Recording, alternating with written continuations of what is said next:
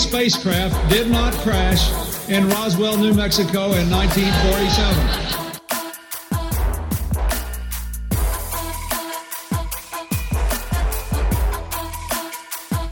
You know flat earthers, I guarantee it.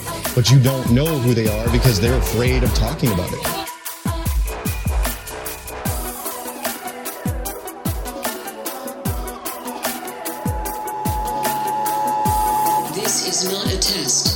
Is your emergency broadcast system.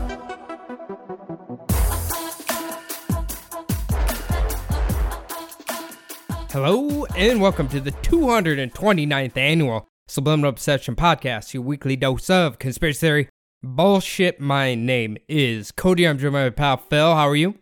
Doing good, buddy. How about yourself? Not doing too bad, surviving and all that in the Seattle like gray, depressing atmosphere we've been living in right now. I just want to start off the top of the show. So, obviously, the Epstein Island list has been released. You know, quite a few names on there. But have you noticed all the lit fucking Stephen Hawkins memes going around? Yeah, there is a bit of conspiracy that those are actually kind of being forced upon us to take some heat off of the living people who are on that list. Ah, so I have heard that one. I've Okay. heard that one might be a little something for us to chase around on the old intro web. Okay, now I'm gonna I'm gonna counterpoint this because I think I sent you that video of like the all them cops at the Miami Mall, and people are saying there was aliens there and stuff. Well, people are saying that that is a distraction to distract us from the Epstein Island celebrity list. So what says you to that? Yeah, lots of lots of psyops going on. it's so funny because like that video came out and it is obviously there is a huge something going on. Just shit tons of cop cars. They are lining the streets. And then the cops come out and say, Oh, you guys are all crazy. It was just a couple of kids fighting at the mall. It's like, wait, you're calling us crazy? You're the one sending like 300 cop cars Yeah. to the mall Yeah. or like a small group of teenagers fighting. I will say though, I watched that video and the the little reveal at the end, uh, whatever it was supposed to be, does kind of look like maybe early 2000s level of uh, video editing, kind of Yeah. Deal there. It is kind of just a, a blurry movement sort of situation. So Well, see, my first thought, okay, so obviously the the cop cars are pretty crystal clear, and then you go to Yep. the alien being, and yeah, it looks like a 1987 CGI thing, and um, then I was thinking about, it, I'm like, well, what could this really be? My one of my initial thoughts was maybe there was some sort of terroristic act or something that I mean but then again, why would they keep that a secret? Like they almost every other crazy ass shooting or whatever almost never keeps a secret. So why that one in particular was so secretive, I don't know. It's just strange. Yeah, they might have thought or been told that it was much larger of a fight or that the the kids there had guns potentially and it's just kind of like a calling all cars situation. But yeah, I definitely I really did enjoy how the video kind of made you sit there and watch as it panned all of those cop cars and then finally came onto the steps and it was just kind of like a shadowy kind of moving thing. It would have been funny if it was like Mr. Peanut dancing, like with his top hat and cane. Now, I think the other kind of big thing that's been going around this week. Now, I don't know how true this is, but there's a lot of talk about all these super rich people building bunkers. How do you, how you feel about that? I feel like they've always been building some sort of either like a getaway kind of place or bunkers. I mean, if you fucked over that many people, you would be a little bit, you know, a little wary of your fellow man as well. Uh, from what I've heard, a lot of them have these bunkers as kind of like a flex. Oh, so okay. I'm not too sure. It seems like they're all just like trying to get the biggest yacht, you know, the biggest mansion, maybe like the the best island bunker type situation, like the Zuckerberg or uh, vault. the he supposedly owns like an island in Hawaii that has this like huge vault that goes underground. So I mean, honestly, I guess if I was rich, I might want a bunker too, just because they're kind of cool. But yeah, I guess you know they, they hear the bunkers, and then you got they know some attacks coming. Uh, the wars are really going to start kicking off. Uh, there's a solar flare that's going to hit the Earth, like stuff like that. yeah, it's actually uh yeah, today's uh, episode might have a little bit something to do with that. so. Oh, okay. Well, I Yeah. guess uh I accident I'd have no idea what this episode's about right now, guys, by the way. Um so that was completely accidental. All right. Well, Cody, on today's episode of Subliminal Deception, we are going to discuss a frightening possibility for ours or perhaps future generations. That being the long good night, an end to modern society as we know it, when all the little technological niceties that we've come to expect in our day to day lives suddenly end. With the gears of communication, economics, and travel coming to a grinding halt. This utter and total collapse that I speak of would come from undoubtedly the most important ally humankind has ever known. When that life giving burning ball at the center of our solar system turns on us, and that same light and heat disrupts and destroys the very lives of the human beings on our planet in unimaginable ways, perhaps even ending human civilization as we know it. Okay, so yes, uh I guess we were kind of alluding to what this is going to be about. And honestly, I will say this would be one of my greatest fears.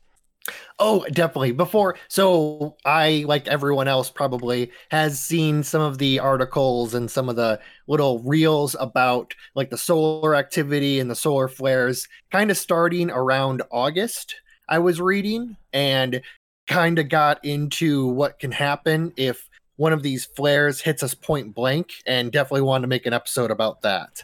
So, yeah, we can talk a little bit about it right now. Uh, some of the stuff that you've read before we get into the meat and potatoes of the episode. Well, um, obviously, I think I'll wait for that part. But what I will say is, it seems like with the fear of a solar flare, there is a hmm. lot of different outcomes that can happen from said solar flare. And the other thing, I don't know if you noticed this while you were doing these episodes, but like scientific sites, right? They love the doomsday scenarios. They'll have like the oh. fact and then just a, you know, short textbook about how it's going to kill us all. How do you think I put this baby together? Okay. Yeah, All right. There's no no one loves doom and destruction more than like science uh, websites, the Weather Channel, and the History Channel. Oh That's my their bread and butter. The Holy fucking shit! the fucking weather channel is the worst. Good God, they love a good fucking Yeah. hurricane. Oh, Oh, my god. any anytime the wind kicks up, they're always right fucking there. But yeah, so one of the big worries, I will say this before we get into the episode, this is kind of a little bit of the, conspiracy. We'll just jump into it right now. The conspiracy is that the the next election kind of doomsday scenario that they're gonna try to drop on us is like a fake solar flare or a fake Oh. geomagnetic storm kind of situation where they kind of, you know, blink the lights on and off at us a little bit and then tell us it's a huge solar storm. Something to kind of make the rats scurry a little bit. So that's your prediction for the 2024 election. Well, no, that's just kind of what people are talking about. It's Okay. the next it's the next kind of false flag, kind of like COVID. So it'll be like it'll be the 2024 COVID is sort of you know, that situation. Okay. Yep. All right. It seems like anything involving Donald Trump, this is kind of like the the present that comes with him is the conspiracy something always has to be a, aloof uh, type of belief system. Yeah, fuckery afoot. Yes. That sort of thing. yes, Yeah. Yes, yes. Now, to start off today's episode, we will discuss a rare and extraordinary event that occurred just over 150 years ago when, on September 1st, 1859, an amateur astronomer, Richard Carrington, while peering through his own personal telescope on a clear day on his estate in the town of Redhill, just outside of London, England, would notice something very strange while peering at the sun. He was sketching some dark speckles on the sun's surface when he noticed two bright arcs of white light coming off of the surface of the sun. They would disappear about five minutes afterwards into the abyss of space. This event would actually be named for Richard, becoming known as the Carrington event, as hours after his discovery, the true light show would begin. Okay, interesting.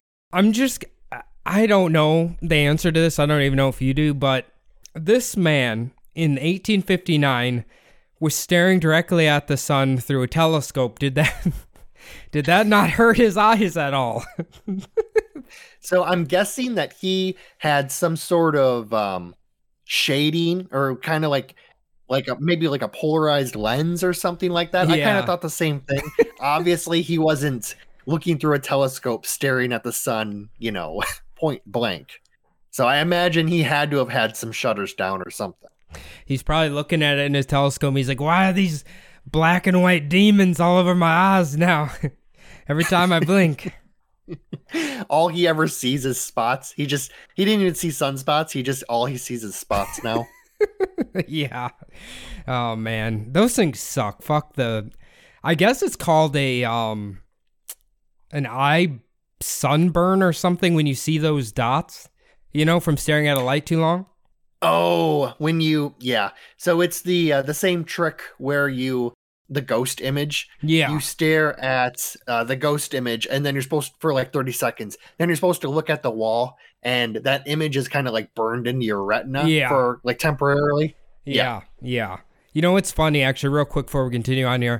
So my my bathroom downstairs has I should have known better than to get these bright of lights, but they're the ones where they mm. have like three prongs that kind of light up on them.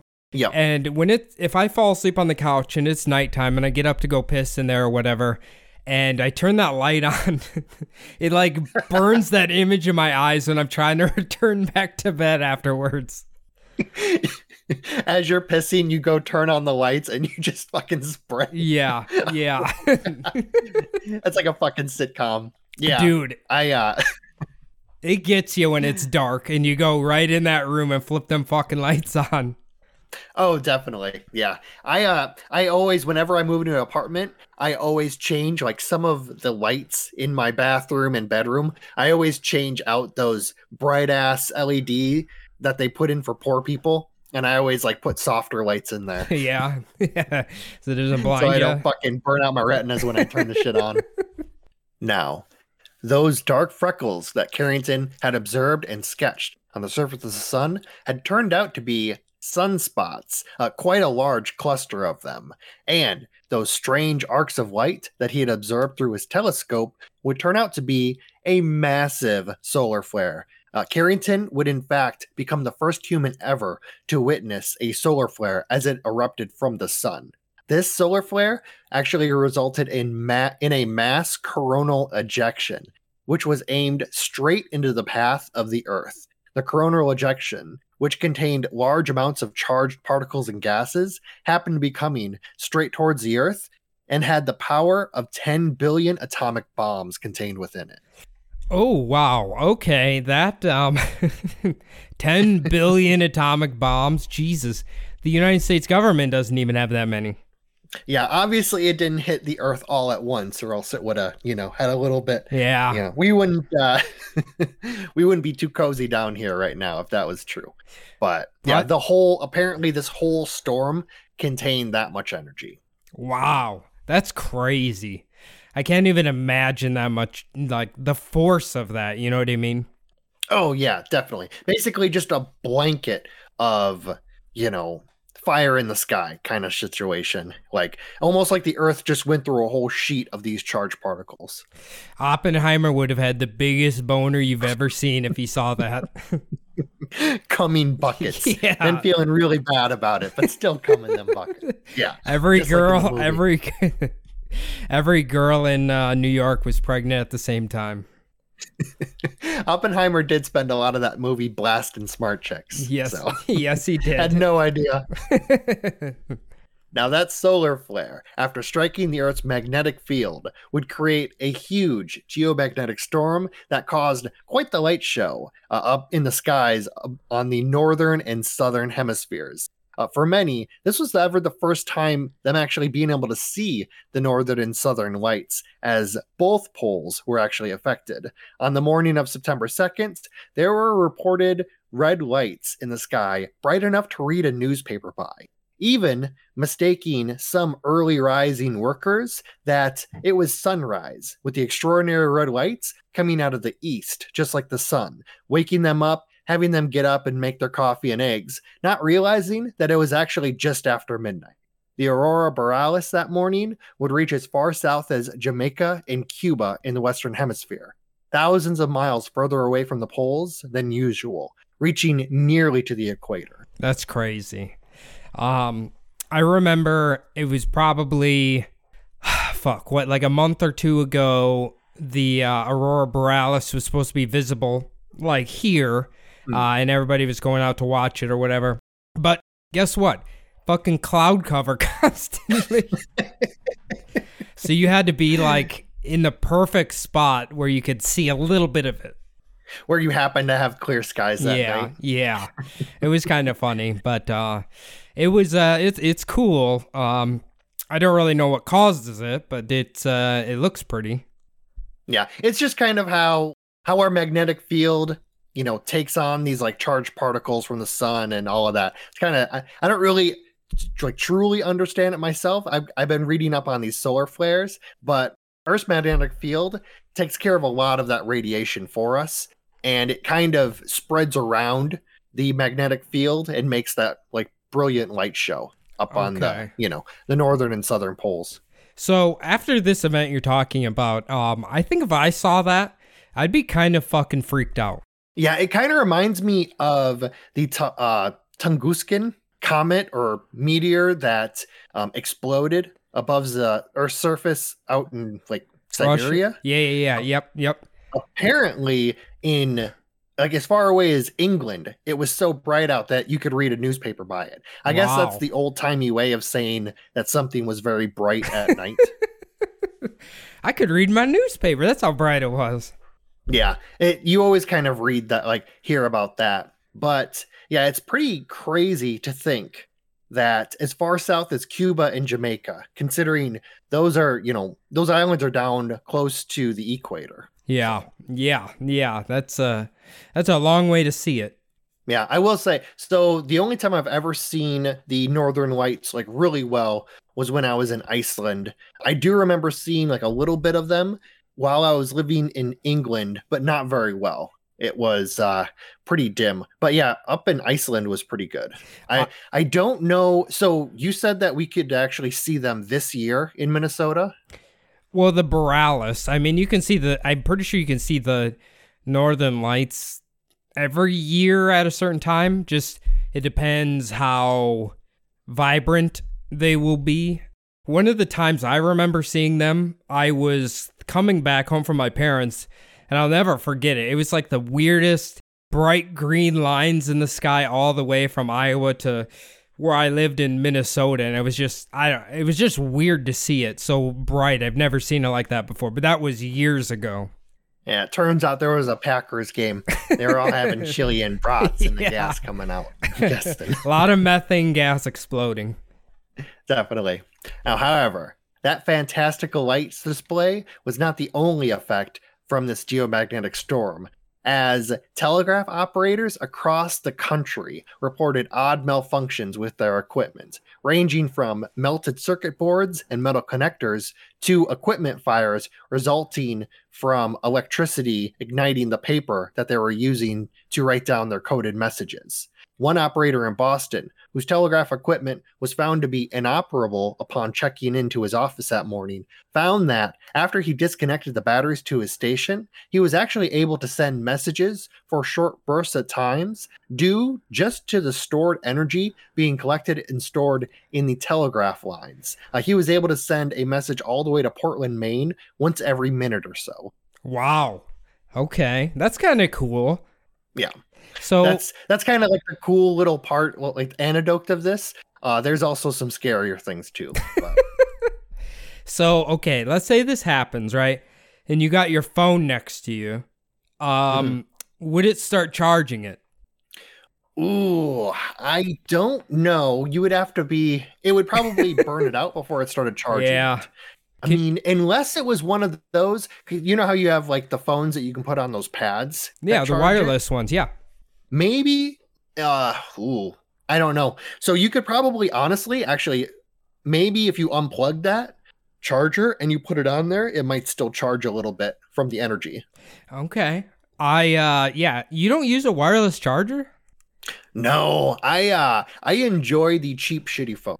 Actually, Dude, I I'm, get what's known as the store brand of phone. I guarantee yours can charge wirelessly. Probably it's got it's it's got all the five G and everything. So It, I uh, imagine it could. The wireless charging just helps um from your battery from burning out quite as fast. Oh, okay. 'Cause they're like yeah, slow probably could've used charges. That like six months ago. Mine's already starting to. Yeah. It does. The, the charge doesn't last all day Yeah. anymore. so. Yeah. Next phone, get a wireless charger. It'll help your battery life. It takes a lot longer to charge, but it uh it will help. Yeah, probably. I I don't know. I'm I'm cheap though, so I never spend too much money on that shit. Now, all of these disruptions occurred because the copper lines that connected these stations together had acted as the perfect accumulator for the massive amounts of electrical energy in the atmosphere after the solar flare had impacted the Earth's magnetic field. Those telegraph lines would become host to an inconceivable amount of energy for the operators at the time, sans maybe a lightning bolt hitting the lines. Okay. Um, I was wondering, would this mean all the crack slash meth heads would have been electrocuted, um, with all the copper lines in their hands? Oh, potentially. All of the copper pipes that they had uh, stolen. yeah. At least their uh, their frizzled hair and beards would stand on it, I imagine. Can you imagine them just stealing copper lines and just getting fucking electrocuted? that would be pretty funny though. Nowadays, probably, uh, well, obviously, all of the electronics, you know, might not work very well, but uh, there would probably be a video caught of a couple of meth heads, you know, carrying those copper pipes getting zapped. I imagine. It would be kind of funny if like you're at a mall and this happens and all the kids' phones just blow up instantly and they just cannot text each other or take selfies anymore. That'd be kind of kind of hilarious. Yeah, I imagine there would be a lot of kids uh, jumping off that those big promenades at the mall. Well, kids don't go to the mall anymore. What am I saying? But that is true. now, these telegraph operators at the time were used to very small, localized disruptions, mostly due to thunderstorms or stronger than usual northern lights, depending on their location. However, malfunctions on this level spread throughout the country, and they were inconceivable at the time, with the technology still being very young. There was also a lack of understanding and an ability of just how much current was traveling through the wires at that time. One of these telegraph operators, Frederick Royce in Washington, D.C., had accidentally brushed his head against a wire that was leading to ground hanging from his office. A witness had claimed that an arc of electricity shot out of his forehead to a nearby telegraph equi- equipment, giving him a very severe shock. Yeah, you're gonna want to watch where your head's touching. I'm just gonna say this, Frederick. Um, I mean, Especially on this day. yeah. I, I, you, you mentioned he he lived right. Um, but Yep. wow, turning into a human firework, kind of cool. I will say it was kind of funny. Um, my older brother, he wanted to change a channel on the TV, and the remote had a little charger that we had to keep up like on the TV so it could connect to the um, to the cable box. He got up and reached for the remote, and I swear he was at least maybe five or six inches. His hand was away from the remote, and static electricity arced from the remote to his hand. It was it was pretty crazy. Now thinking about it though, it might have been the charger. Yeah, it could have been. Um, that it, It was dark in that room and it just lit the whole fucking place up. It was pretty funny. I was gonna say this. It's not quite as dramatic as that, but I, I'll never forget when I was living at that old house. I was in the basement, and one of the kitties came, uh, you know, to get pet or whatever. And I reached my hand out to touch it, and there was like a little arc from my finger to that cat's nose, and it like flashed the room, uh, like flashed light in there, and then the cat, of course, took off full speed. But um, I was like, Jesus Christ! Which cat was it? I was Lois. Oh, okay. I thought it might have been Stinkfoot. No, no, not Stinkfoot. Uh, well, Bastard would have deserved it too. I swear that uh, that little gray cat has like the most static electricity of any cat I've ever pet in my life. Oh, okay. Is it one of the the furry ones? The the Well, uh, it has like short, thick hair, so I don't know if that's why, but um, yeah, I arced the shit out of that cat's nose. I felt bad, but I was in amazement that the light, the, the room lit up, kind of like you said it happened to your brother. Yeah, it was pretty funny. It's uh it is kind of a pain in the ass when that happens. I always do worry about I don't know why. I have a I have a weird little thing about light like light switches sometimes, worrying about uh, getting shocked by those. Even though it's never happened, I always kind of have a little thing about it. Yeah, it's a it's a possibility. You know what? I, I get shocked a lot, um, like during the winter here, and I don't know. It's became a habit where I almost like ground myself with like a different part of my body before I touch something. It seems to get rid of the shock. Oh yeah, you can um so if you touch the wall before you touch like a metal door, uh you won't get shocked. Yeah. I did notice that. yep. Yeah. The, the good thing about living in Arizona is we don't have a lot of it. So Lucky you. I hate it. now, like I mentioned before, all of the technical issues that occurred during the late summer of 1859 happened because of the recently installed miles of copper wire that had been either strung up on poles or laid underground, had acted as a massive receiver for all of that increased electromagnetic activity. However, the amount of wire that existed in 1859, of course, pales in comparison to the vast and complex interconnected system of metal cables that span the earth today. Yeah, this is what I'm starting to wonder. Um, like this is where my brain's going. I'm sure you're gonna get into that. If this happened then, what is it Yep. gonna look like today? Oh, pretty fucking crazy. If uh, if a Carrington level event happened today, I'm going to get into it in a little bit here. But imagine, so back then, you kind of watch you watch old westerns or you know, you watch movies like that and maybe they have a telegraph line with like one or two cables leading to another station. Maybe if it's kind of in a central location, they'll have cables kind of going out in a lot of different directions. So that back then is what kind of gathered up all that energy and, and caused that kind of disruption to the telegraph operators. Imagine now there's wires everywhere. They're under our feet, above our heads, in the wall. Yeah. I mean, you can't get away from it, especially if you live in a city.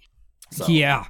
I mean, the only people who probably wouldn't even notice this happened is, is like certain towns in Iowa that might not have electricity anyway.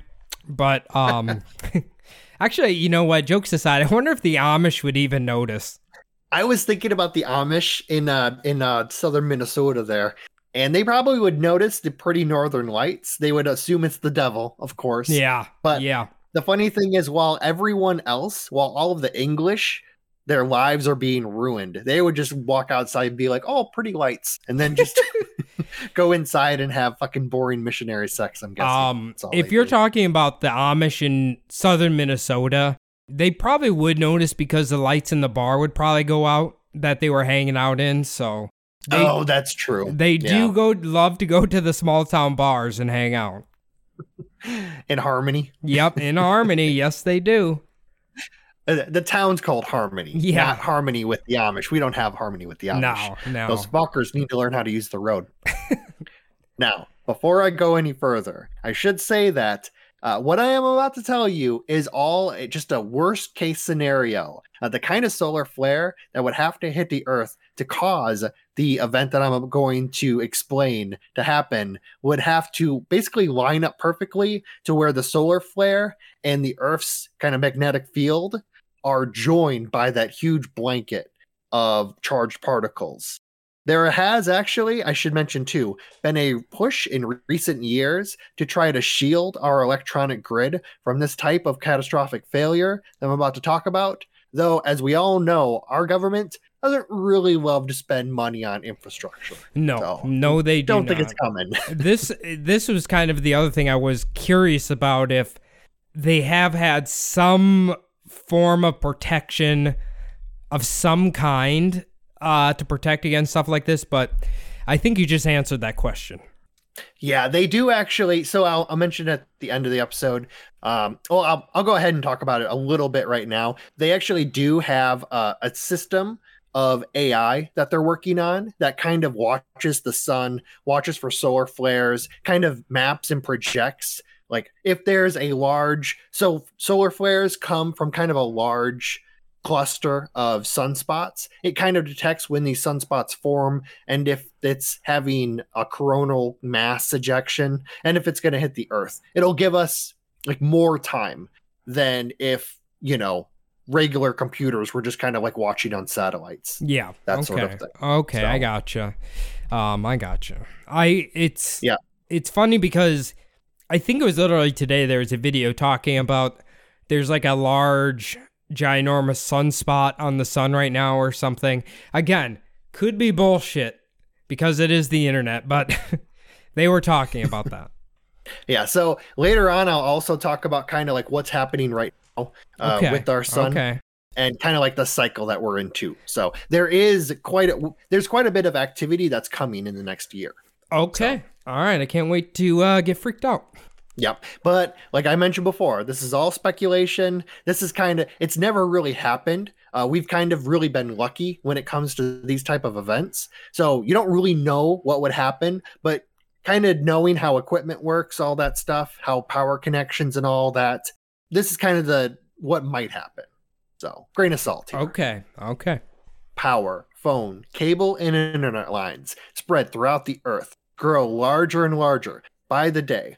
Our world today is a tightly packed spiderweb of connected cable. That is, if we had suffered the levels of solar storm that had occurred in summer of 1859, it would cause massive disruptions to our very way of life, sending human civilization perhaps possibly back to the stone age until mass infrastructure repairs can be made if they're ever made You know what? Um, I would feel the ba- uh, the worst for some man or lady is enjoying a nice video on Pornhub.com. Um, they're just about to finish, and then the power goes out, and the video goes off, and they are forever in misery because they could not complete their task. No, um, I think I don't know about you, but let's just say hypothetically this happens, right? Like uh, more or less a big ass EMP blast knocks out all the power and everything. Yeah. Unless they have a way to fix it like extremely fast, people are going to go back into like primal mode where they are Yep. scrounging, surviving. They will do whatever they can to survive and it will be a fucking nightmare. Yeah so kind of your image of you know the lights going out is always like oh they'll come back on you know Yeah. even if it's just uh just kind of a big storm and the lights go out oh in a few hours they'll have it fixed what happens if it's so bad that basically like your toaster starts on fire your tv explodes that sort of situation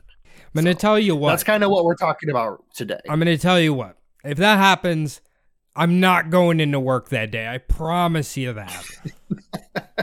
Guaranteed. Yeah. It's, I mean, it's the kind of situation you just imagine, kind of like you said to the guy on Pornhub. I imagine, you know, the uh, the fat bearded man in his mother's basement playing his video games, and all of a sudden his computer tower just fucking like lights up, starts on fire, and he just ends up fucking killing himself. like, oh, Okay. there it is. The only good thing. That took a dark turn. A little bit, yeah. All right, but getting back to something more serious. Now, around the world, relays and connectors to those massive power lines in the sky would blow. Or worse, possibly fuse together. This would send massive amounts of energy into homes and businesses, destroying all of the electronics, causing damage, not to mention all of the fires. Also, too, electronics still plugged in could arc towards anyone standing near them, just like the man uh, standing at his telegraph station. Communication networks would face catastrophic failures as well. These systems could be down for months, if not years, and cost potentially trillions of dollars to repair the damaged and destroyed infrastructure. Not to mention any communication and GPS satellites that may be affected out in space by those geomagnetic storms. I just envisioned, you know, the country man um, being like, hey, this happens. And then he's like, try starting your electric car now, liberal. And then he realizes that his, you know, brand new F 250 also will not start because the battery is blown in it. Yeah, I don't know how it would affect batteries. Um, so obviously the car isn't, you know, if you're if your Tesla was plugged in, then yeah, it's probably gonna fucking blow out that $30,000 battery. But if you just had your car kind of freestanding out in the open, I don't really know how much of the energy it would collect. Uh, when you tried to start it, maybe it would blow, but I think it would be okay. Okay. There's a lot of wires oh, in there. Yeah, of course, you're going to have a hard time buying gas for it uh, when the entire world market shuts down. Yeah. So.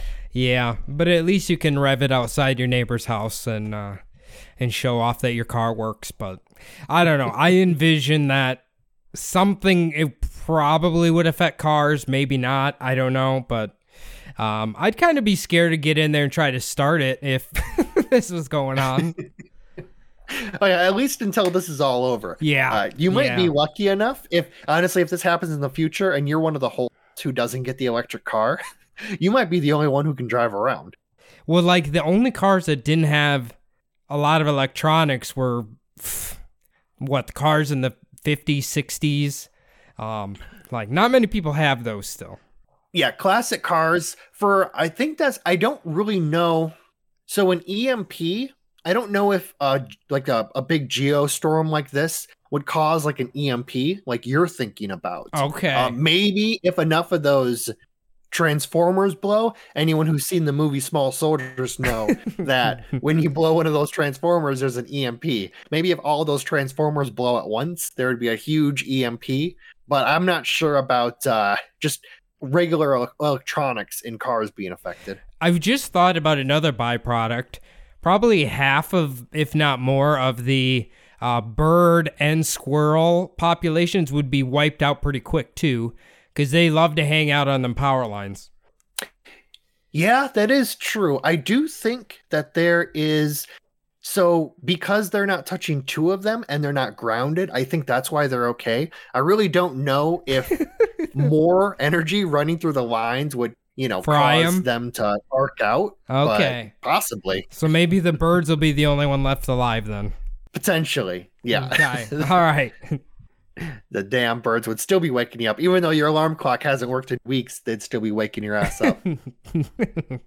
now, thinking about more than just the direct destruction caused by these surges of electricity, the long term effects of turning the lights out on civilization for an extended period of time would be catastrophic in its own right, as our world is highly connected in ways that we really don't even think about.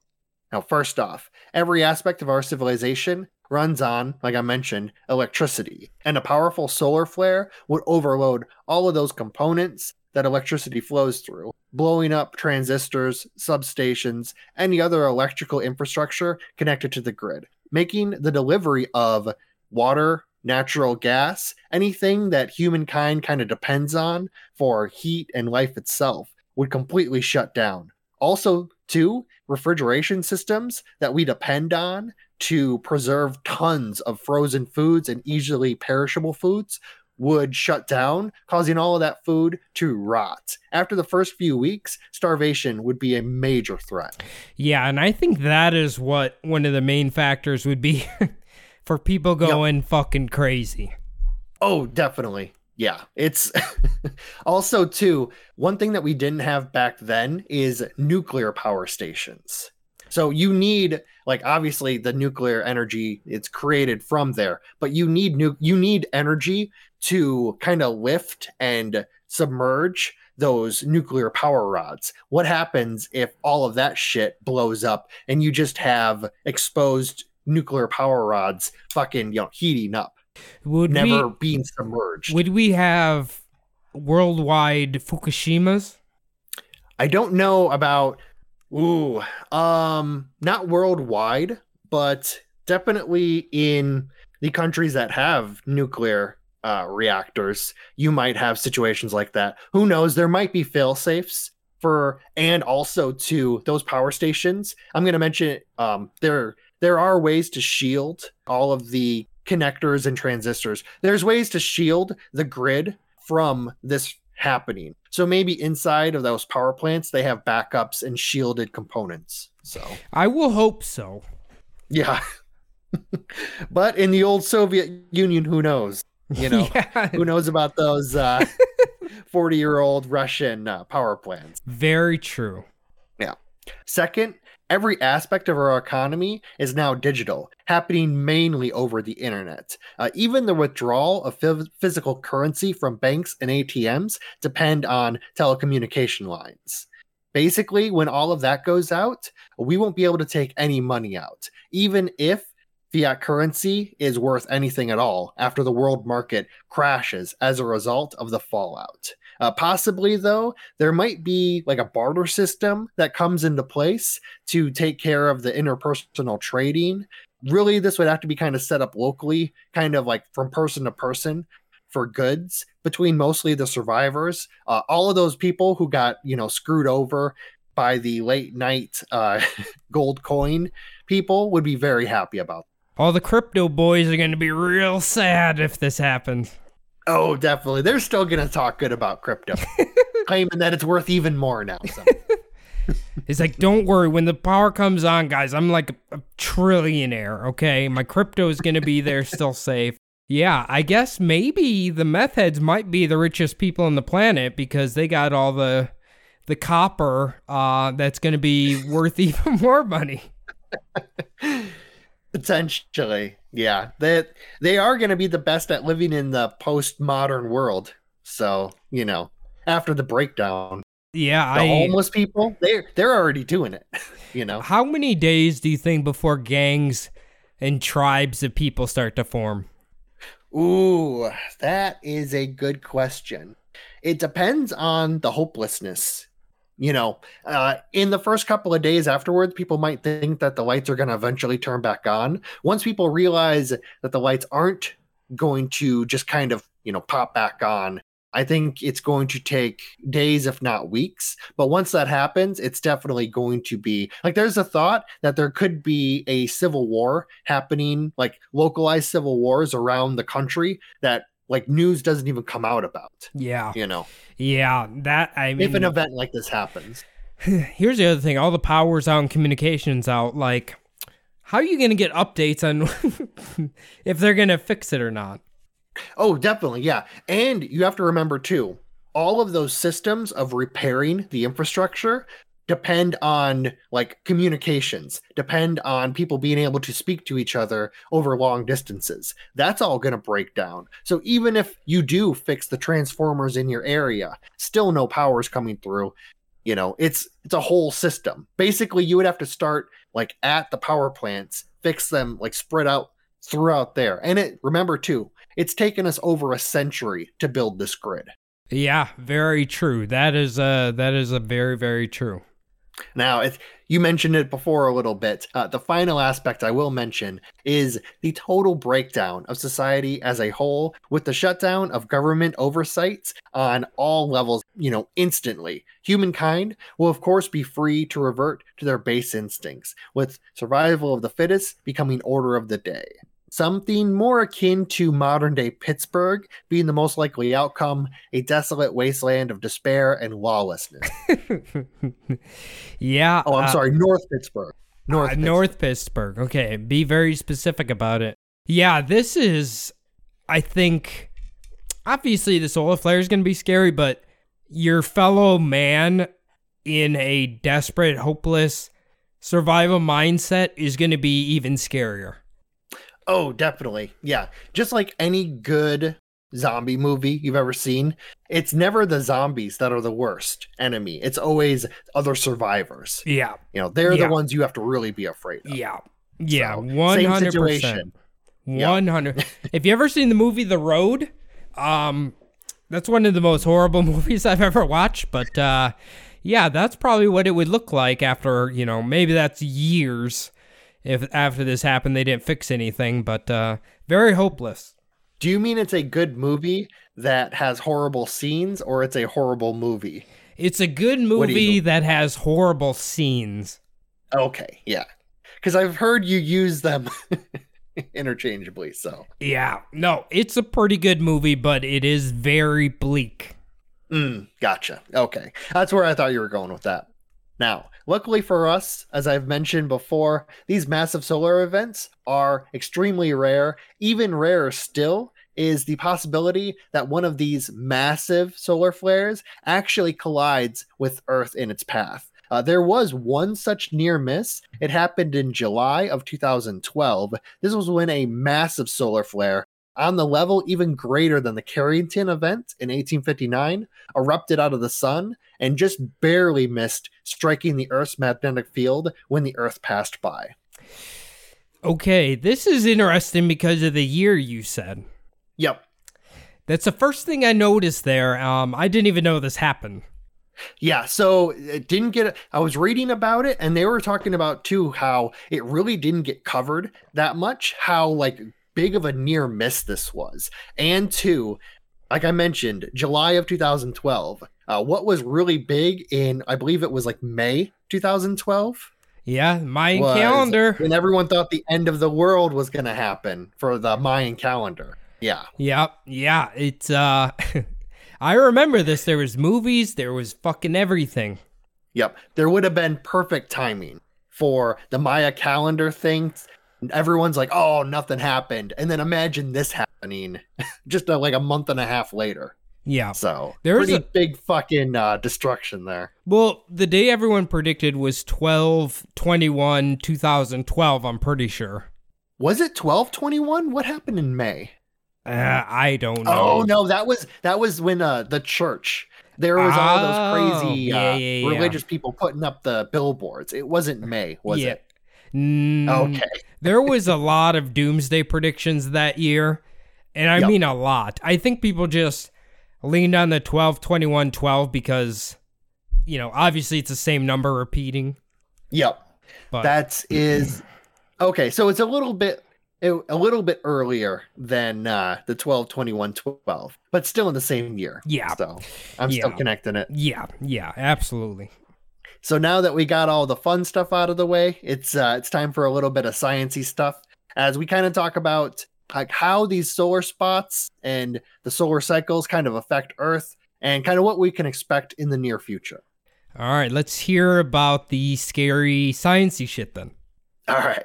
Now, the amount of sunspot activity that our sun has is not really constant. It goes through cycles of increased and decreased activity at a very predictable rate. It all happens in 11 year cycles.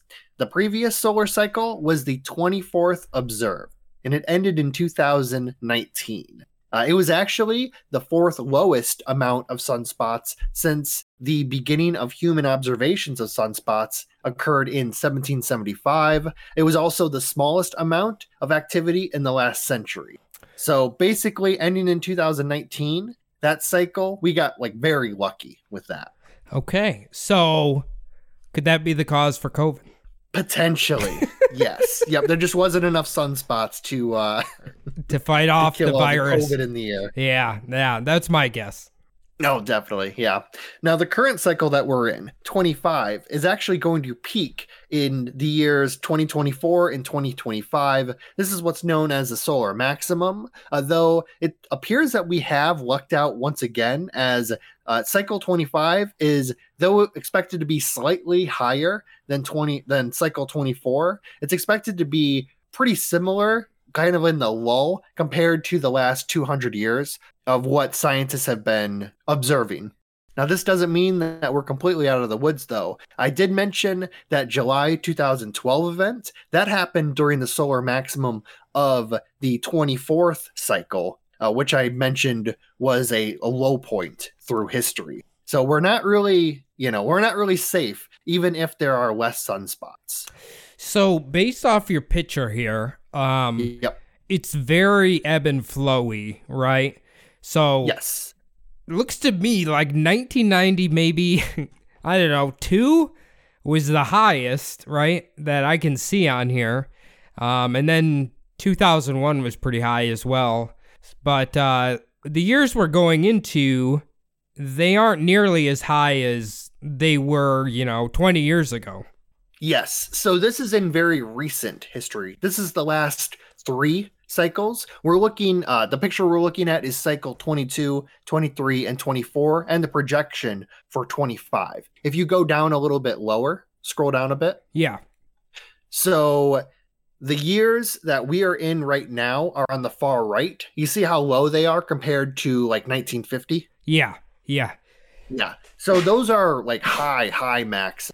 We're in a the, like what I when I mentioned like the lull, that's where we are right now. About a third as much as they were during some of the like the higher events. Also, too, that Carrington event that I mentioned happened during another kind of lull that happened during the 19th century.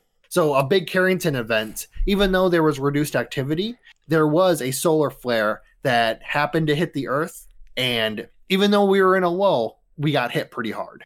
So It's kind of interesting because on the, this graph, I mean, I'm assuming this is because the data wasn't, you know, great, but the Maunder Minimum is extremely low compared to everything else.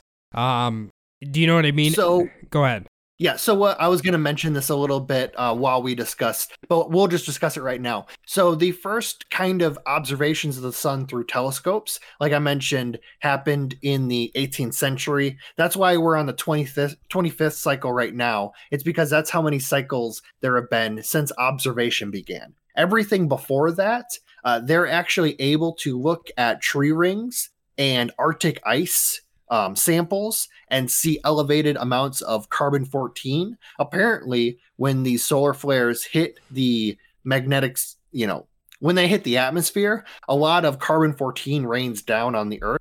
So we're actually able to see when there's a big kind of event because of the increased amount of carbon 14, which we'll mention in a little bit.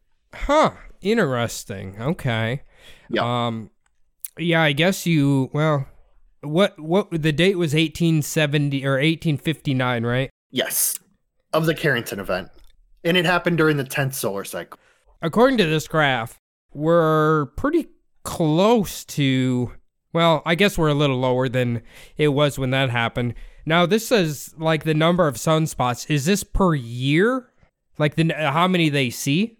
Yes, this Okay. is the recorded amount of sunspots like per month. So Per all of month, those okay. like peaks and valleys, yeah. So they kind of give you the average, and it's a nice flow. But as you can see, it's a very jagged down line. uh, Yeah. because it's yeah, it's it's it's very random. Okay. So Okay, I gotcha. It's a kind of a cool graph to look at. I mean, anybody who's interested, definitely give this a Google, as they would say. Uh, it's pretty cool to look at. yeah, it's funny because I've taken a lot of science classes in the past. I've never heard about this. So I don't know what level of science class you have to take to to learn about this shit. But I've even taken an astronomy class, and they didn't talk shit about this stuff. So Huh. Okay. You th- I mean, yeah, I guess astronomy, there's probably quite a bit to talk about. Yeah, it's it was one it was astronomy 101. Uh Okay. so they're basically just giving you like the base level shit that um a history major could figure out.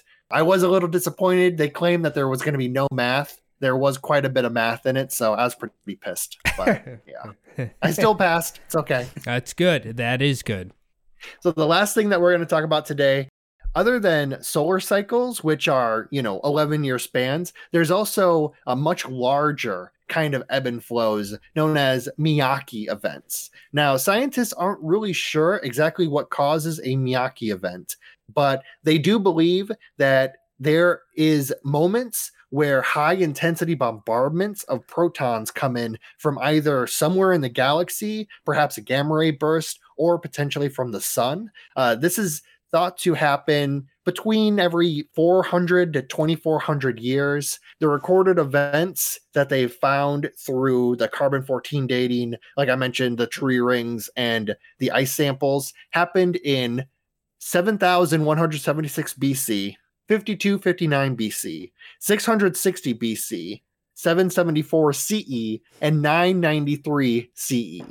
So it has not happened since uh, over a thousand years ago. Yes. Yep. Over a thousand years ago. But you see how um, there might also be some that they just haven't found yet in between the 660 BC and the 5259 BCE, kind of. There might be some in there also. But you notice how it's kind of sporadic. It can either happen every few hundred years or every few thousand years. Now, um, what exactly happens with the bombardments of protons? Does this create a, a, like a lot more sunspots? Yeah, this is supposed to be kind of like how I was talking about solar flares. This is supposed to be one of those like epic event. solar Oh, flares. okay. So Okay. like a massive, a massive solar flare almost um, with this bombard. Well, I mean, people are still here. Uh, I mean, still exists if they happened in, you know, these years here. So clearly it didn't wipe anybody out, but also they did not have, you know, electricity or anything. Yeah, it would have caused a hell of a light show. Um, the thing too is, it, I mean, who knows what it even comes from? They think it comes from maybe some kind of like weird cycle in the sun that we haven't been able to observe because we just haven't been observing the sun for long enough. Uh, maybe even comes from like supernovas. I was reading. There's, you know, just anything that they can think of. Who knows? That's the crazy thing about it. They know it's happening because of the massively increased amount of carbon 14, but they just don't know what it comes from. Huh. So, Interesting. So theoretically, or maybe they speculate that during one of these events, that this could be, if this happened uh, this year, right, and the Yep. solar flare exploded, hit Earth, it could cause this catastrophic event. yeah, either a massive solar flare, like hitting us point blank, or one of these Miyake events. Like Okay. whatever the Ma- Miyake event is. That's kind of the thing is they think it's from the sun, but it could also be from outside of our own solar system. Okay. Um, Yeah. Interesting. So, even though everyone's speculating about the solar flare this year, Yeah. technically we are in a l- lighter sunspot uh, time on the sun. Yeah, so that's a lull in the amount of sunspots, but not necessarily. Like I said, it doesn't mean that we're out of the woods for yeah. Like Yeah. even if there's just a little bit of sunspot activity this time around, like the perfect storm literally could erupt from the sun and hit us, even on a like a lighter sunspot cycle. So I imagine it doesn't necessarily have to be one of these high peaks for us to get blasted by the sun. I assume this means that with less sunspots, it's less likely, but not impossible. Yes. Yep. Exactly. Okay. So the percentages are lower this year, guys. I mean, maybe the rich people know something and that is why they're in bunkers. But uh yeah, I don't I mean honestly, uh, I'm not being a nihilist here or nothing, but if this happens, there ain't nothing you can do. Um the government's like Phil said, they're not paying, not using taxpayers' dollars to protect humanity in the future. Oh, they no. are fighting wars, they are paying themselves, they are giving tax relief to people who are already extremely wealthy. Your safety is not their concern. Oh, definitely. Yeah. Uh, they don't give a fuck about you, and those billionaires give even less a fuck about you. Yeah. They don't even consider you Yeah. a people. Yeah. So yeah. They probably, I mean, they should care because without the normal people, they theoretically would not be rich. Um, but, you know, I don't know. It, it feels like, I don't, it's hard to say because let's say, let's just take Minnesota, for example, right? The state I live in. the it took until a bridge collapsed and killed people before they're like, you know what? Maybe we should have regulations to repeatedly check and or update the infrastructure of every bridge in the state. Like this is the problem. They don't fix preemptively fix things. They wait till something catastrophic happens, then be like, "Oh, maybe we should do that." and you just led us directly into how I was gonna like finish off this baby. Okay. So basically, what I was gonna say is we almost need kind of like uh, a mini Carrington event to disrupt our infrastructure, but not destroy it, so that we can actually start putting some money into it. Because just like you said, like the wheels of government are not going to start turning on this stuff unless we have either some kind of event or a catastrophic like near miss something Yeah. like that even the july 2012 didn't wake them up because nothing happened so Very true. You think that would have been like a, whoa, okay, this uh, is a real possibility, guys. Maybe we should, uh, you know, obviously they can't fix it overnight, but maybe they could at least protect some of the critical infrastructures that really need protection. i imagine well okay so one of the things i was also going to talk about get to um that ai that i mentioned that they're trying to put online so that we can figure out like predict when a solar storm is going to happen if it's going to hit earth i'm thinking that they're going to use that in order to cut off like the um, the power that day to isolate systems so that they're like less affected because it's not really the wires that you have to worry about it's where the wires like make connections is kind of the problem Okay. I suppose that makes sense. If they're like, hey, there's going to be a possibility of a solar flare, we're going to shut all the power off till it passes, turn it back on. Although that might, in it, in of itself, uh, create chaos because all they did thousands of people could die yeah. All they Yeah. did was send out a warning message from the government, and people were fucking freaking out about that. So, you know, I. But that's America for you. I. you just everyone's skeptical about everything. yeah they're well just like that um that accidental uh, alarm that went off in hawaii about the nuclear attack Yeah. and which i mean granted if that happened here it's same exact thing but like people throwing there were parents throwing their children down in like sewer systems trying to you know Protect them. sacrificing themselves they- trying to protect their kids and people going fucking you know crazy thinking it was the you know missiles were coming towards them maybe people wouldn't quite understand what was happening if they were told a massive solar flare was coming all of a sudden just the lights turn off um they're driving down the road and then the the the traffic lights stop working everyone gets in a car accident that'd be a little be yeah. i'd worry about that Yeah. i'm uh i'm not a very fun person to drive with as you know so. I'll tell you what, guys. If they announce they're cutting the power because the possibility of a solar flare, just don't be driving. Stay home yeah because you're going to be asking for a bad time. Oh yeah, stay. yeah, just uh, stay in the grocery store, hang out. it might be the last bit of fucking uh, uh, cool you get if you're standing by the freezers. So You know what? Um, I would say stock up on canned food. You never know. Soups last forever. Soups are always delicious.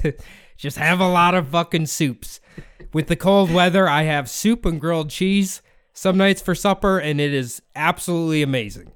yeah, green beans. I love to. Uh, I stock up on all the uh, canned vegetables and shit. So yeah, That I'm not a prepper well. though. So Not, not yet. when the comet comes, I hope to get smushed. I hope it lands right on top. of my head. Well, guys, I hope this kind of this episode I think this this actually kind of in a weird way alleviated the fear of this offer. Yes, it could be bad, and yes, if it did happen, it would be extremely bad, but at least the probability is very small and we might have some warning ahead of time before it happens. How do you And feel? one- Once again, I have to say that all of that situation happening, that is a perfect storm situation. That is a worst possible event. What's most likely to happen is kind of like what happened back in August, where you know maybe some radio signals up in the North Pole are kind of disrupted a little bit. Uh, that's what usually just happens with these. It's only in like the higher um what is that latitude longitudes whatever you call it it's only like way up north that really ever gets affected uh this is basically if like one of those miyake events happen Yeah. so Yeah. And it's crazy they have not happened in over a thousand years. So um, we might be due might be due. But Yeah. I think you guys can kind of rest assured probably not going to happen this year. Next year, we don't know. This year, I think will probably be okay. Um, but uh, but still keep an eye on them rich people because they're up to something. Um, anyway, guys, if you are a solar flare and you want to contact us to defend yourself, where can they do that, Phil? You can hit us up on our email, subliminaldpodcast at gmail.com.